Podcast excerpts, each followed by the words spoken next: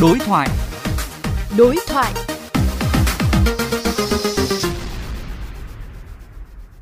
Thưa quý vị, theo hướng dẫn mới đây của Bộ Giao thông Vận tải, vận tải hành khách được phép hoạt động ở cả ba cấp độ dịch. Tuy vậy, việc hoạt động trở lại của vận tải hành khách do Ủy ban nhân dân các địa phương quyết định. Nhiều ý kiến lo ngại với thực tế hiện nay, vận tải hành khách vẫn khó hoạt động trở lại.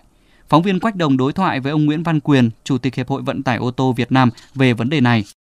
Theo hướng dẫn mới đây của Bộ Giao thông Vận tải, doanh nghiệp có khả năng sẽ phải chờ nếu địa phương chưa mở hoặc nơi này mở hoặc nơi kia vẫn đóng. Ông có ý kiến gì về cái điều này? hướng dẫn của Bộ Giao thông Vận tải chỉ là điều kiện cần thôi, còn điều kiện đủ vẫn phải có sự đồng ý của Ủy ban nhân dân các địa phương nơi tuyến khởi đầu và kết thúc.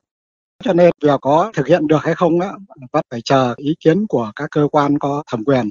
Nếu các địa phương ở cấp độ dịch tương đồng hoặc có sự hợp tác tốt thì có thể những cái tuyến vận tải có thể được triển khai sớm. Khác với vận tải hàng hóa là có sự chỉ đạo của chính phủ để tạo điều kiện lưu thông thông suốt. Nhưng vận tải hành khách thì nó không như vậy. Vậy theo ông, giải pháp nào để vận tải hành khách có thể nhanh chóng vào hoạt động? Trong vận tải khách thì nguy cơ làm lây lan dịch cao hơn so với vận tải hàng hóa.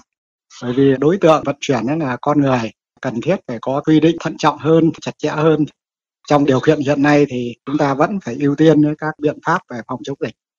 Các địa phương nên giao cho các cái cơ quan chức năng tăng cường sự phối hợp trao đổi thông tin rồi đưa ra những cái giải pháp mang tính linh hoạt. Thí dụ giữa một tỉnh đang trong điều kiện bình thường thế nhưng mà ở tỉnh B nó đang ở trong cái điều kiện cấp 3, cấp 4 nếu nghiên cứu kỹ đi vào cụ thể đấy thì cái khu vực mà có nguy cơ cao và nguy cơ rất cao đấy có khi nó chỉ ở một cái phạm vi hẹp ở một huyện hoặc một xã nào đó thôi thì xem xét cụ thể là tuyến vận tải nó đến những vùng không có dịch thì có thể xem xét cho hoạt động trở lại. Vâng, xin cảm ơn ông.